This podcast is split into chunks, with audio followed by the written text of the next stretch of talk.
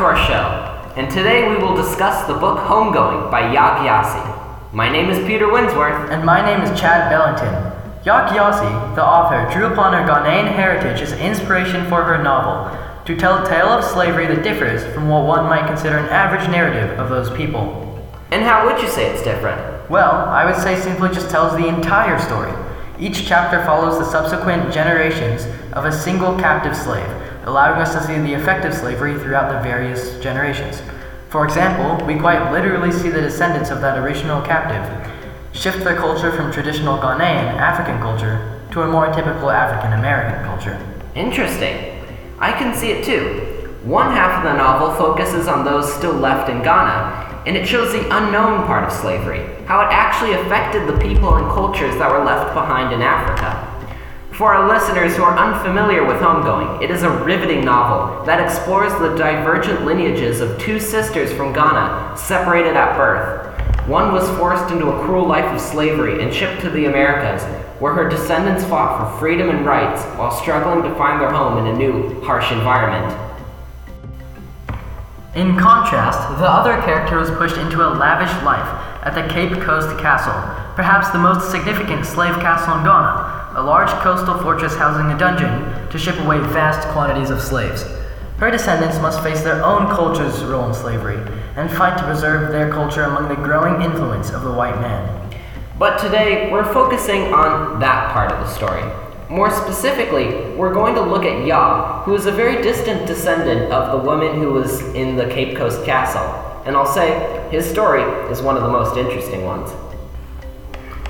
Yaw is a highly educated and intelligent schoolteacher who was involved with the Ghanaian independence movement in the late 1940s. This is not just the beginning of a very important time period in just Ghanaian history, but African history in general as well. After World War II, European powers began to consider the possibility of decolonizing the continent and allowing their former colonies self determination. Yes, but independence was still a while away. In the late 1940s and early 1950s, when this part of the book takes place, Britain was killing and imprisoning Ghanaian independence leaders.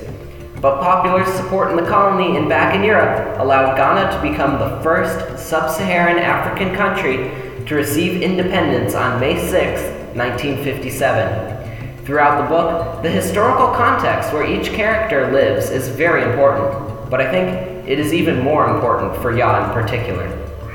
But who is Yaw? Well, Yaw is a schoolteacher at about 50 years old who was born in a large fire set by his mother and had permanently disfigured his face.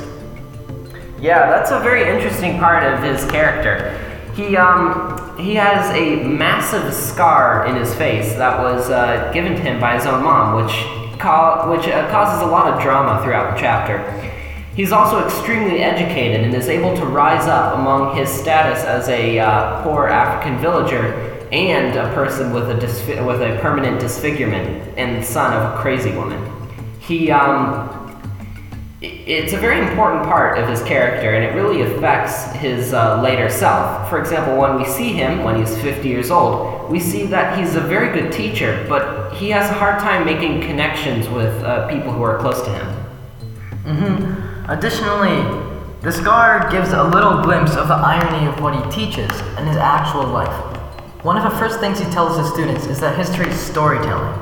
You can't know what's real because you weren't actually there. You just have the account of the people with the power.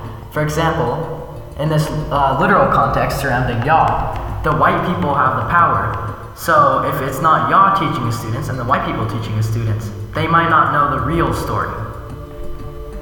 And the part where the irony comes in is that Yaw, he never met his mother who set the fire because the villagers took him away.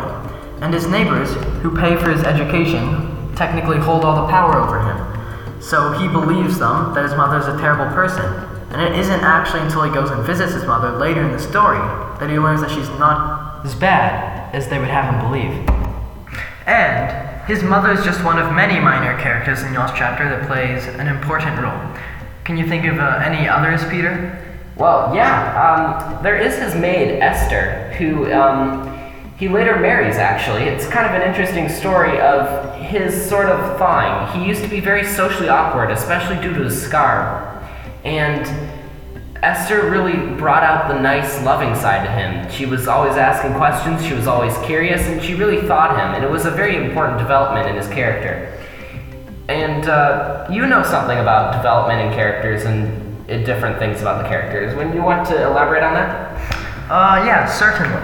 So at the beginning, Yaw's cold and distant with, with Esther because, you know, he assumes she'll be like most other people in his life and look at his scar and be scared of him and not want to interact with him. But in reality, Esther sees Yaw for being an educated person rather than just someone who is disfigured. And she looks up to him to answer all of her questions that, you know, no one else in her life could answer. And because of this, they form a meaningful bond, and Yaw finally learns that people can look past a scar. And also, it, this part about Yaw really shows something that Yaa Gyasi uses to humanize her characters. All of her characters are imperfect. If you look at all the characters throughout the book, they all have some imperfections. Or if the characters are meant to be bad, per se, they have at least something good or something that makes them complicated. So you really just can't make a judgment about any character. Precisely, I, I totally agree. I guess to change gears a bit, there's also an aspect of colonization which plays an extremely important part in the chapter. Yaw is very focused on it, he writes books on it, and he, again, he's a school teacher, so he tries to teach his students the um, idea that the history is written by the victor. And the victor in this case are the uh, Europeans who have colonized their uh, beloved country. And he tries to um, tell them that it doesn't have to be this way. We can actually write our own history, we can make our own story, and we can make our own future. So that's a very important part of Yaw's character, I'd say. Oh, yeah, I definitely agree.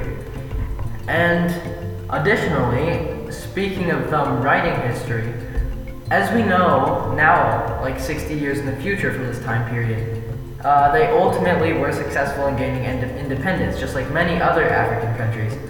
However, the colonization still has effects that last to this day. Uh, and I know you're very well versed on this topic, yeah. so why don't you talk about it a bit? So, um, the decolonization of Africa was extremely hasty. It happened in a spirit of just a few years in the late 50s and early 60s, and it led to a lot of violence and a lot of bad things. There were communist takeovers, dictatorships, and the countries which were reeling from the effects of so many years of colonialism were left extremely impoverished. And even to this day, many of the countries are still dealing with the effects of, the, of decolonization and slavery. Ultimately, they now have their own path for freedom and are able to make their own decisions without having to worry about their European overlords. But it's still very, very much a pressing issue to this day. Okay, Chad, I think that's about all the time we have today. Yeah, so overall, Homegoing is a great book. It is Yaa Gyasi's debut novel, published in 2017, just very recently.